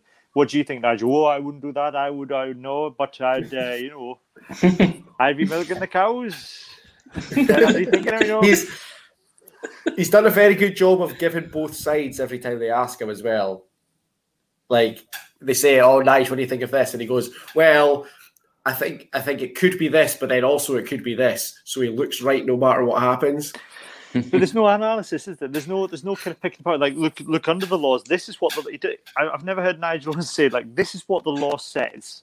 So what we're looking for from this referee decision is we're, what he's now going to do is pick that apart for us. That would be interesting, rather than goes, well, let's see what he does here. Then, oh, right now, oh, he's done that. Is he? Ah, It, it is it's- really interesting, isn't it, to see the level of uh, subjectivity that Owens clearly brought to his Yeah. refereeing. Um, And it and was- Did he not say never read the law book? I'm that, sure yeah, he gave an interview not long ago where he it was- he'd was one, it. It was one that was was, was mentioned that he, he had never read it cover to cover, which I mean, And we've all been jobs when we've done that, though. Come on. Ah, we've all yeah, done jobs when exactly. we've never read the manual, so, uh, but yeah, I mean, it, it, was really interesting to hear him talking about, and it was it was actually interesting when he's talking about his process and what he would decide at that point, and then the referee goes and does something completely different. And it is like you're like, hmm, well, I mean, subjectivity comes into it, but ultimately, like you're trying to apply a series of laws, and it actually is flagged up for me how clear it is that referees. We, we all know that referees have their own interpretation of the laws. We you only have to look at a Romain Poite game versus a, a Wayne Barnes game uh, to see that you know it's two very different interpretations of the same rules. Um, and it has, in some ways, to me, the the classic Nigel Owens game was the Murrayfield Scotland England game, where he clearly had like both teams had prepared for a version of Nigel. And then he turned up, and I don't know, he maybe had a sherry too many the night before, or he, you know, watched a really good movie or something, but he changed the laws completely as to what he was going to referee. And he changed his approach, I think, yeah, because he said because John Barclay said we were expecting to be really harsh and not let us compete, compete at the breakdown at Yeah, all, yeah. and all of a sudden I realised within the first ten minutes it was on and he was letting us compete at the breakdown. Yeah. So Scotland adjusted and done Yeah. the right thing. England didn't, and that's actually why Scotland won. No, I mean, you just have to look at our intro thing. We've got so many. Oh well, actually, it's the, the hands of the rock. It's hands in the. Rock. Uh, got a few of the, the Scotland penalties there, but yeah, he's the the self-appointed best referee in the world ever. I mean, all right, mate. We'll, we'll we'll take that an advisement, but the commentary in the Lions series has been rubbish. and We all agree. I, well, I don't know. It's like you know, you've got uh, Sam Warburton's very good. I think he, so well, I like Warburton. I think the problem is, it's like you know, you got Warburton next to Greenwood, so it's a bit like watching. It's a bit like watching Jaws and then watching Sharknado afterwards. Do you know what I mean? It's not. you know, you What- can't what really one? compare. it depends what- on your opinion of Jaws and Sharknado. Really, I think is how that analogy works. If, it, if it's Jaws the Revenge, then you know we're, we're kind of on par there. War- Warburton is playing for a regular gig with Sky. He has been a yes man. But he's whole g- But he's got he's got Warburton at least understands pacing and Greenwood doesn't, right? You know, you, you the pacing of a match and the and it's and again I think that's more the commentator's job than it is for the summarizers like Greenwood is you set the scene, you build it up, you build it up, and then straight away you kind of drop it down because then you've got to build up towards the climax at the end. Greenwood, the first hit is like, this is the most monumental hit there's been in Lions rugby history. Let's see which way this referee decision goes. Like, mate, there's 30 seconds on the clock. Christ, you know, like we've got another 80 minutes of this to get through. The um, the Stormers game, right? The very start of the Stormers game, he was losing it because the Stormers kicked it deep to Marcus Smith, and he's going, "Oh, that's a fairly pedestrian kick for they've gone deep, and it's gone to Marcus Smith, and there's going to be a, an exciting start for him." There is not a team from Midlands four up to the Springboks who looks at a boy who's two weeks into his professional rugby career and goes, "Let's kick it down his throat and see what happens." Like that is the most obvious thing in the world. And Greenwood's talking about it like it's like a massive monumental occasion. It's like I would have done that if I, if someone said to me, "See, their number ten, he's only been playing for two weeks," I'd be like, "All right, cool. Guess guess where the kickoff's going." And Greenwood's like, "This is incredible. I can't believe this is happening." Cammy, I know you may not have had an opportunity to have some hands in your ruck. Oh, I've always got hands in my ruck, John. Uh, please, You know please, please join us. Come. I've got two. Let's start with this. Uh, can we start with this from Hamish Allen? They insulted you, Cammy, No. before you were on. I mean, I Grass. think, I think, in Hamish, you're a bloody grass son. snitches. Snitches, mate. Stitches. That's it, Hamish. I thought we were pals. Um, anyway, my um, my actual hands in the ruck is the Neil uh, the Neil Francis thing. Um, not just, I mean, the Neil Francis thing in itself would be hands in the ruck. That- For those that don't know, who haven't been around this week, Neil Francis, who on on uh, the Irish Independent podcast, which you you know the Irish Independent, big newspaper in Ireland, uh, described Marcus Smith, who is of Filipino origin, of having Oompa Loompa skin. Hilariously, it's called the Left Wing Podcast. So that's you know he. There's a couple of things that come up. One, obviously, that's horrendous. It should you know it's absolutely abhorrent. But the kind of fallout from this is interesting because the he's been sacked not by the Independent, by the by the parent company that owns the Independent. The apology that's come out for the Independent says we're sorry if anybody was offended, kind of thing, um, and this should never have gone out as it was. The apology for Neil Francis is I'm sorry if Marcus Smith and his family were offended. Rather than these were, you know, rather than saying these are abhorrent words, I'm going to have a period of reflection and learn from you know, what that's the proper way to apologise. The, the fact I think that Luke Fitzgerald, who was in the studio with him, hasn't immediately said, "What are you saying? This is unacceptable. You cannot describe Marcus Smith as having Oompa Loompa skin. That is abhorrent language. I'm going to stop this podcast now. You're out of here. By the way, we're now going to edit all of this out, and you're probably going to get fired, and we'll have an in- investigate. That's what should have happened. Instead, they put it out. What happens is he says it. There's kind of like a bit of a kind of slight giggle and an awkward silence, and then they carry on talking. That's unless people start dealing with this directly and saying, you know, when the, the words leave someone's mouth, it is incumbent upon the person who hears them to say that is unacceptable or "Please, I don't understand what you mean by that. Can you explain your choice of words? So that's the first thing. Is it just the the, the way the independent have dealt with it, the way Luke Fitzgerald dealt with it? I know Ugo Monye's coming out and said I was on tour with Luke Fitzgerald. He's not racist. I'm sure he's not racist, but is he is he equipped and good at pulling up racists on racism? No, he's very bad at it. Clearly. Um, so that's the first thing: is the non-apology, the way it was dealt with up front. I think the second thing is just the I don't know the, the intellectual gymnastics that some people are doing on Facebook and Twitter to try and say that this isn't racism, this isn't racist language, or maybe he didn't know that Marcus Smith was was of Filipino origin. Like he's a professional rugby writer, and I know you know that's probably a stretch for Neil Francis calling him a writer, but this guy's paid to write about rugby. He should know these bloody things. And I'm not being funny, but anybody who would look at Marcus Smith would would think, hey, th- look, th- there's a guy who's you know of of mixed race. Who's there's a mixed race guy. So like, so maybe it's not a good choice of words to use the words oompa loompa skin to describe him because it's Yeah, I saw someone say, I watched a few games on BT Sport this season with Harlequins in them, and they never once brought up that he was half Filipino. So yeah, okay, fine. Is it your job? No, oh, it's It's his oh, job. told me. Nobody, nobody told me that um, Ugo Monye was black. I've thought we was white this entire time. So I've, you know, I, I, I can't believe people have been throwing racist abuse at me this whole time because I am completely colourblind. It's ridiculous. The, stuff The only thing worse than that was the amount of people that I've seen say, "Oh, people used to say stuff like that about Gavin Henson all the time." Like, yeah, Gavin Henson spent a lot of time and money choosing to make himself look like that, and that's not the same thing. If you genuinely need that explained to you, I honestly don't know if I can help you. I think the other There is a Slagging somebody for loving a sunbed is not the same as being racist. Exactly. and genuine, somebody genuinely said, "I think we devalue the word racism by saying this is racist." It's like Christ, mate, where are you setting the bar? Right? I Was saw- it Rugby I saw Onslaught said we don't. that, we, yeah. Rugby Onslaught said we don't believe he was being racist. It's like, where's your bar for racism? Right? Oompa Loompa skin. Christ.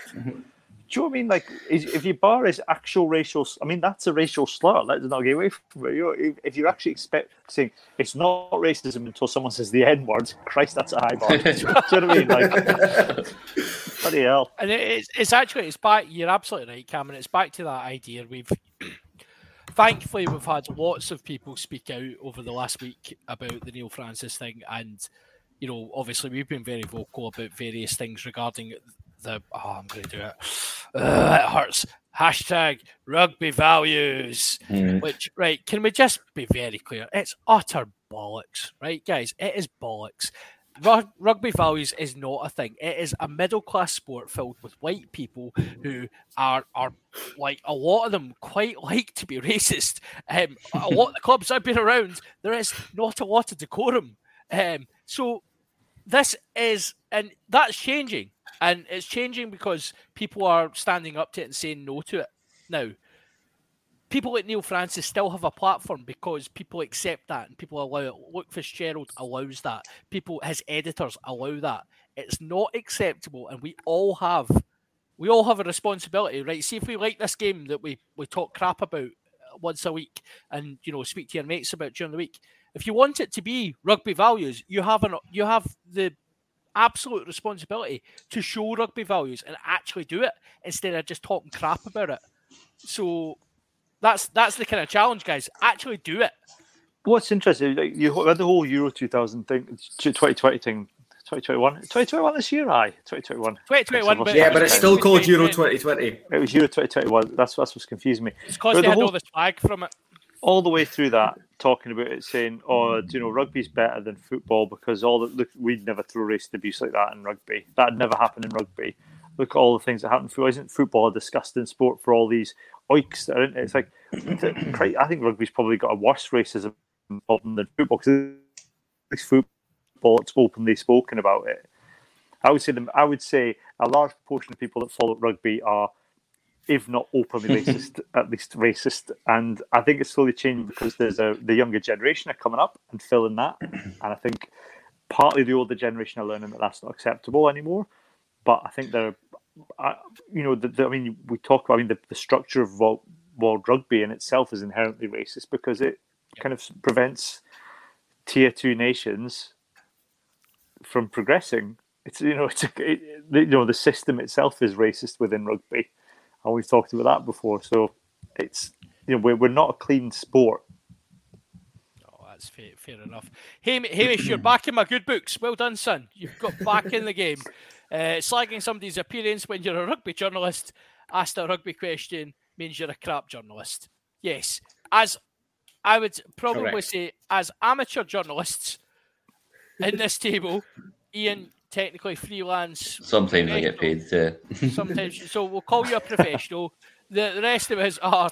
Hey, I got paid. the- I got I got paid forty pound for a meme once. You did, yeah. oh yeah. Yeah, but if they hadn't stolen it, you wouldn't have got it. Aye. No, that's true. That's, I, I, remember, I get paid for selling my soul and saying football was better than rugby. So,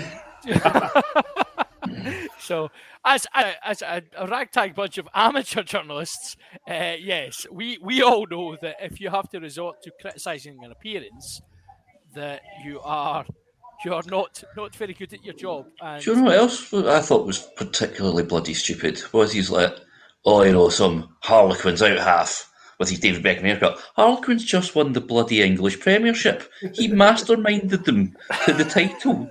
You know what I mean? He's the best playmaker in the English league.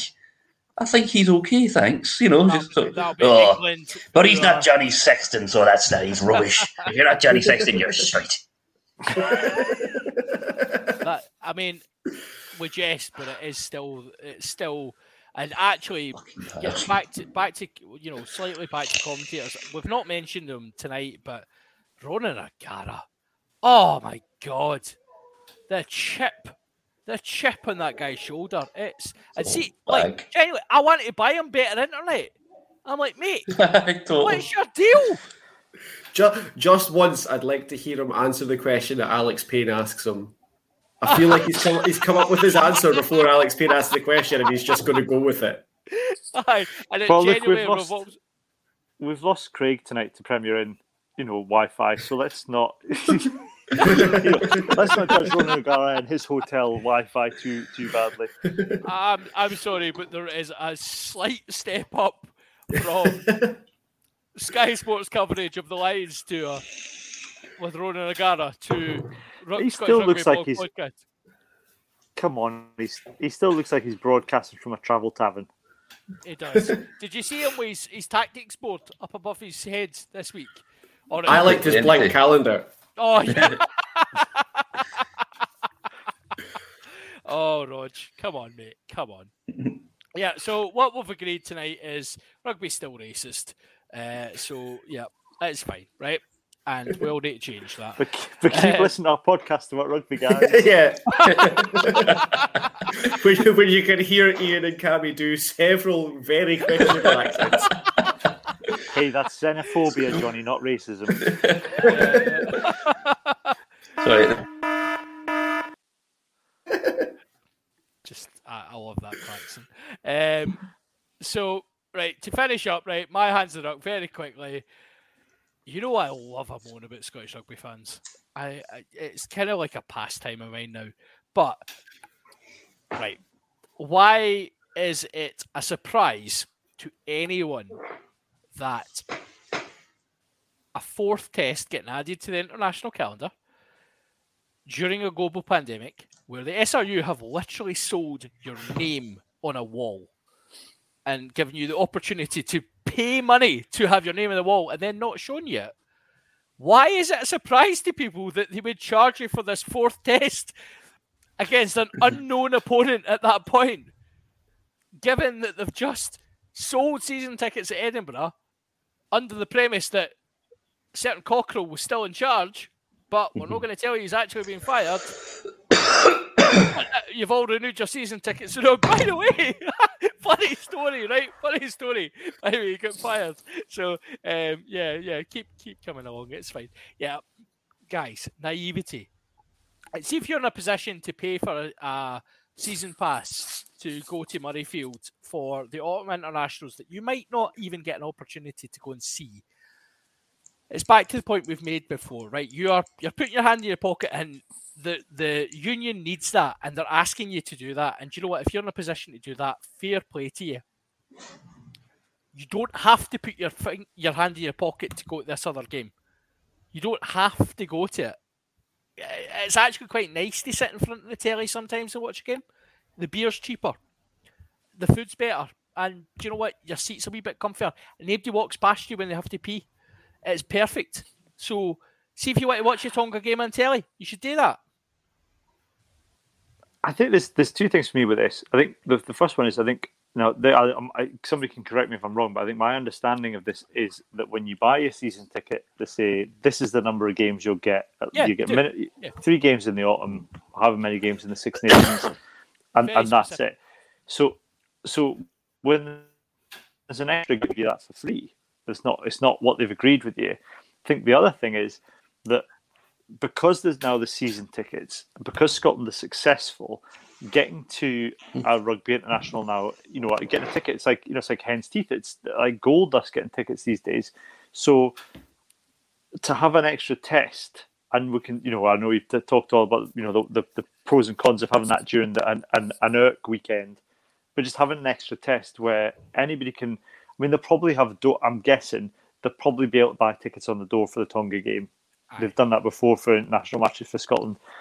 Eh, To have a game to give everybody the chance just to rock up, buy a ticket, and get in without having to worry about having a season ticket, without having to worry to go through the clubs, which is absolutely the right. That's I believe 100 percent that's the right way to sell tickets, by the way. But not eh, people complain about that. So here's one opportunity where we can say to every look, buy a ticket, come along see Scotland play. Yes, it's Tonga. It'll be a laugh, but we're just all, all tickets tickets are on general sale apart from the posh seats. Do that. It's not an opportunity that comes along that often. So I'm, I, you know, I think fair fair play. Yeah, guys, uh, Johnny, Ian, any any views on the self entitlement of Scottish rugby fans? No, I absolutely agree with what you and Cammy have both said. Like, Ca- Cammy's uh, particularly right in that you've you've signed a deal saying you'll get your three autumn internationals and your two Six Nations games or whatever. Like, say they say they cancel one of the autumn internationals, then by all means be raging. Yep. You get if you get less than what you paid for, then that's that's an acceptable thing to be angry about. Don't be angry that you're not getting given more than what you paid for. I don't understand how that's a thing that you could be annoyed about. I've bought. I've got. I own three Apple products, and yet I don't have any. I don't benefit from when Apple shares go up. This is ridiculous. I demand shares in Apple. You've just lost a regular customer. and it's like, why is your name still on our Patreon list then? See, uh, for, for, for exactly, yeah. For me, it wouldn't it wouldn't be an issue for me. Like, I get some people just like to blow off steam, and do you know what? We've got a platform every week to do that in some ways, but on certain f- Facebook pages, rugby platforms, and stuff, people just like to go on and just say their piece, and they like to be a bit controversial. But ultimately, they're really committed Scottish rugby fans, and they just want to go to games and stuff like that. That's cool. That, that like I really respect that. But there is an element of just check your privilege, and we've talked about. And the the problem I have with it is, it's now probably about the tenth time I've mentioned this type of activity where people have just spoken without thinking of the context of what they're saying. Yeah, Uh, it happens. It happens to me at work all the time. People come in and go, "Oh, this has got cheaper since I bought it, so I want to get the difference back." And I'm always like, "Well, okay." If it had got more expensive since you bought it, would you expect me to phone you up and go, "Well, that's got more expensive now, so you owe me more money"? No, you wouldn't. like that. That's what you agreed at the time, and that's what you're. That's what you're dealing with. Yep. Don't phone Yeah. up and go, "Oh, well, there's an extra game now that I didn't pay for, and I expect to go for free." No, What? I, yeah, I think the flip side of this is though that there are all those people who on the Friday before Calcutta Cup matches go, "Has anybody got a spare ticket to the Calcutta Cup match?" and then get annoyed when there isn't spare tickets and go, "There's never any bloody tickets because all the clubs sell them and all the everyone's got season tickets. It's ridiculous." Here's your opportunity. So if you want to go and see Scotland play, you're going to have to accept that you're going to have to go and watch them play Tonga, right? if you really care about Scottish rugby that much that you want to go pay see them, here's an opportunity to go and do that. If if you want to go and see them play England, you're either going to have to sign up for a season ticket or you're going to have to join a club, and that's that's the bottom line there. Or, or be willing to stump up hundreds of pounds for a corporate ticket. Here's your opportunity. Rather than complaining about not being able to get a ticket to the Calcutta Cup the Friday before the game, buy a ticket for Tonga. Exactly. Yep. Yep. Yep. Or just watch it on the telly like a normal person. Um, it, it's fine. Uh, so, I guess um, aside from like Hamish, look, we've had a running battle tonight, mate, and I think we're going to call this like right, Hamish. We we we are those fans, right? We we had a wee bit of grief with the old.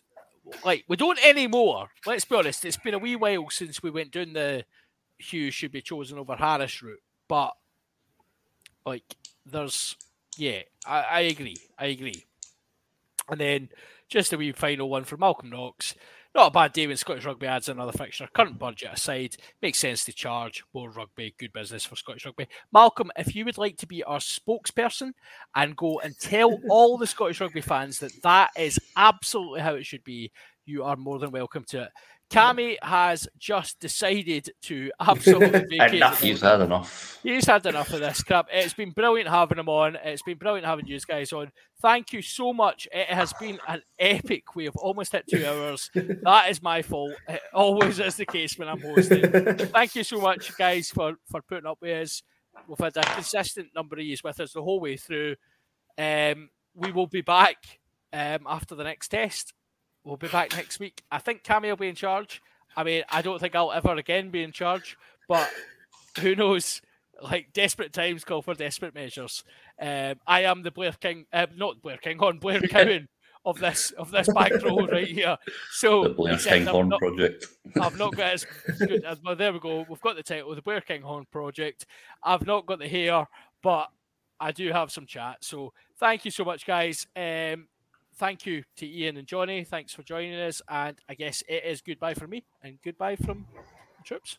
Cheerio Bye-bye. then. Cheers. Uh,